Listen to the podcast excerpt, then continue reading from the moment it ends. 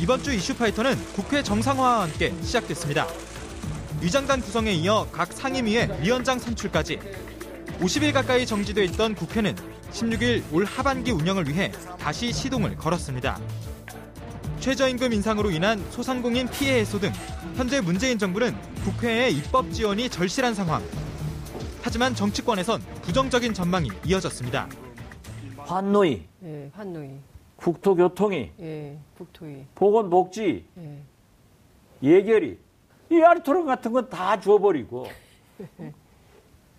지금 뭐 하는 거예요? 음, 그래서 참 나는 문재인 대통령이 굉장히 불행의 길로 갈 수 있는데 야당이 계속 길목을 지키면서 어 뭐 법을 통과시키지 않는다. 음. 그래서 지금 자유한국당이 여당일 때도 똑같은 얘기를 했었어요.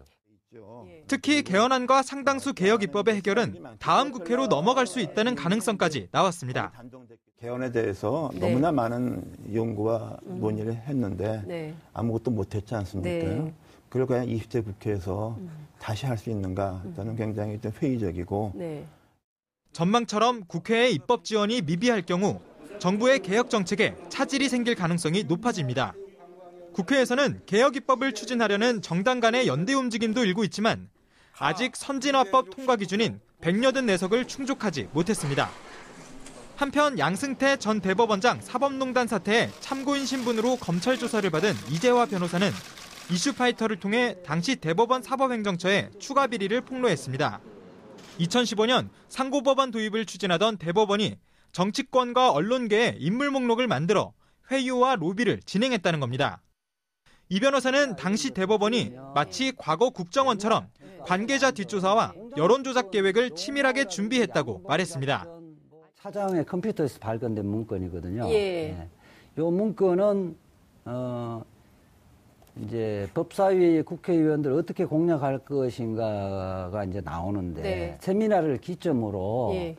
예, 법원의 이제 국회 분위기를 완전히 찬성 쪽으로 돌리려고 했던 거, 그런 구상을 했고요. 양승태 사법부의 추가 불법 행위를 증명하는 문건이 속속 드러나면서 검찰은 관계자 수사에 박차를 가하고 있습니다. 이 변호사는 검찰 수사 과정에서 여행이나 유학 등으로 출국할 가능성이 높다며 관련자들에 대한 출국 금지를 서둘러야 한다고 주장했습니다. TBS 김승환입니다.